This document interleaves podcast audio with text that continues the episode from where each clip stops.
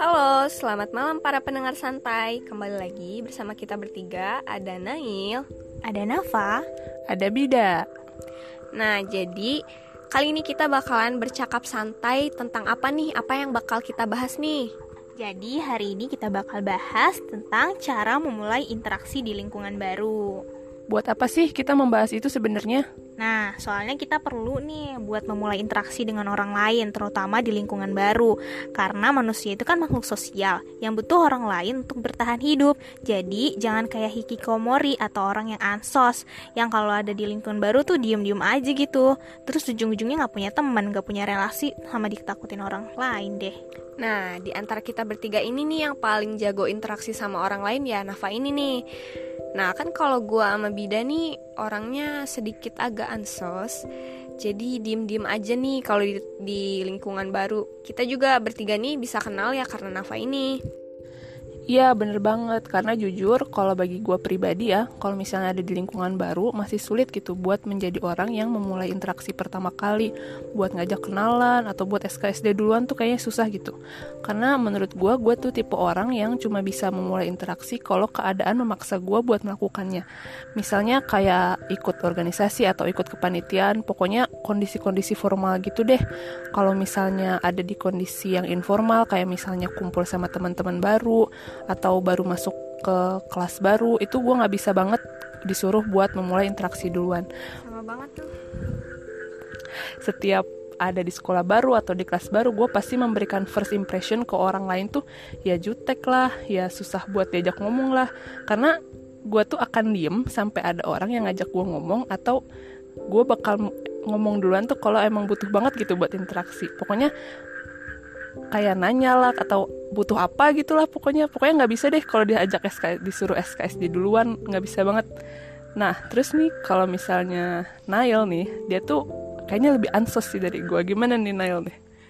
Ya iya sih kalau dibandingin kita, di antara kita bertiga ya emang gue sih yang paling ansos. Jadi apa ya bukan ya dibilang ansos ya gimana ya? Jadi dari awal nih yang bikin yang bikin permasalahan gue menjadi ansos nih ya muka gue jadi bisa dijamin 95% orang yang kenal gue first impressionnya adalah gue jutek banget atau orangnya tuh kayak kelihatan gak mau diajak ngomong gitu. Padahal sebenarnya sebenarnya tuh gue tuh justru nunggu ditanya gitu loh. Kayak aku tuh awkward gitu deh. Terus jadi uh, sedih sih dibilang jutek dibilang nggak kayak nggak pengen punya temen padahal tuh sebenarnya nungguin orang nanya duluan. Langsung aja nih kita ke yang paling ahli berinteraksi di antara kita bertiga ini gimana nih Nafa? Cara lu buat memulai interaksi sama orang baru di lingkungan baru nih kayak gimana? Jadi nih ya gue klarifikasi dulu. Jadi nih gue bukan ahli ya sebenarnya bukan kayak ahli banget gitu. Nah kenapa gue ini bisa uh, kayak beradaptasi di lingkungan baru karena uh, gue sendiri pun orangnya tuh bawel gitu loh. Jadi kayak emang tipe-tipe orang yang suka ngomong duluan gitu karena gue nggak suka yang kayak diem-diem aja gitu loh. Mohon maaf motor. Mohon maaf. Min min udah gue udah improve nih. dari dia aja berarti. Jadi nih ya kalau misalnya dibilang ahli sebenarnya gue bukan ahli banget gitu loh. Nah cuman gue emang anaknya tuh uh, kenapa bisa adaptasi di lingkungan baru tuh karena emang gue sendiri tuh orangnya emang bawel. Dan gue emang tipe orang yang suka ngomong duluan gitu karena gue nggak suka yang diem diem aja gitu kalau suasananya hening kalau lagi kumpul misalnya. Jadi ya gitu gue suka memulai duluan. Terus kuncinya gue ke SD aja sih sebenarnya.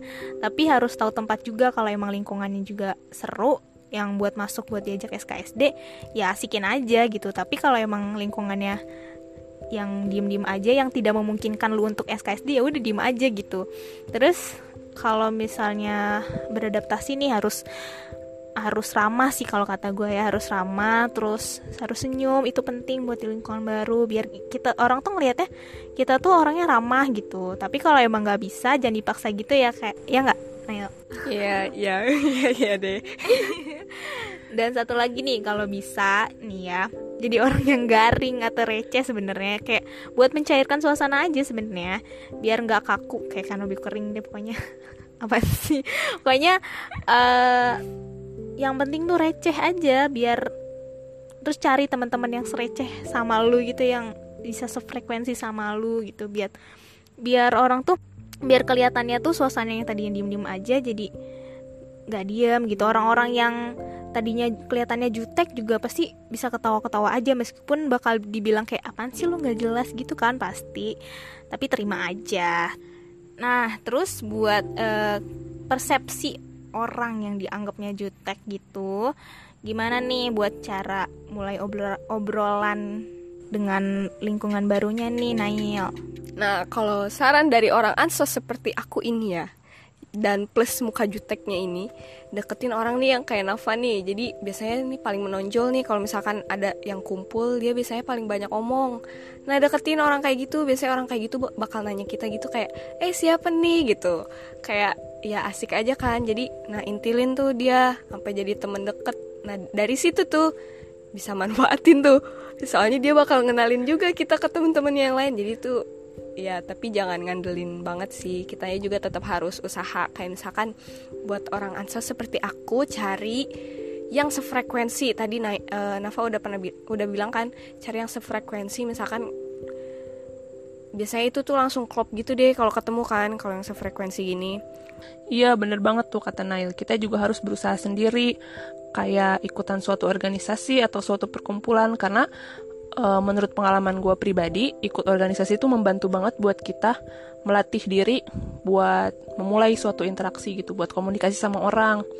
Jangan malu atau jangan takutlah buat ikut organisasi gitu.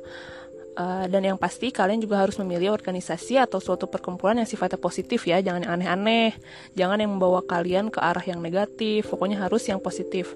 Terus juga pastinya kalian kalau ikut suatu perkumpulan uh, bisa juga tuh yang sesuai sama hobi kalian.